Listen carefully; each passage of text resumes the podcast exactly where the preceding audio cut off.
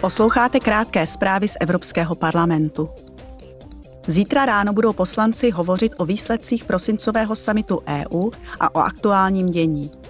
Na tato témata budou diskutovat s předsedou Evropské rady Charlesem Michelem a předsedkyní Evropské komise Ursulou von der Leyenovou. Na samitu jednali hlavy státu a předsedové vlád o nejnovějším vývoji ruské války proti Ukrajině a o tom, jak nejlépe této zemi pomoci. Zítra si poslanci také zvolí nového místopředsedu nebo místopředsedkyni, která nahradí Evu Kajlisovou. Ta byla v prosinci odvolána. Čelí podezření z toho, že hrála ústřední úlohu v korupčním skandálu. Belgičtí státní zástupci ji obvinují z praní peněz a členství ve zločinném spolčení. Na plenárním zasedání budou poslanci také diskutovat s radou a komisí o nedávných odhaleních ohledně lobistických praktik společnosti Uber v EU. Hovořit se bude o situaci řidičů společnosti Uber v Evropě a o tom, jak tato společnost dodržuje pracovní a sociální práva.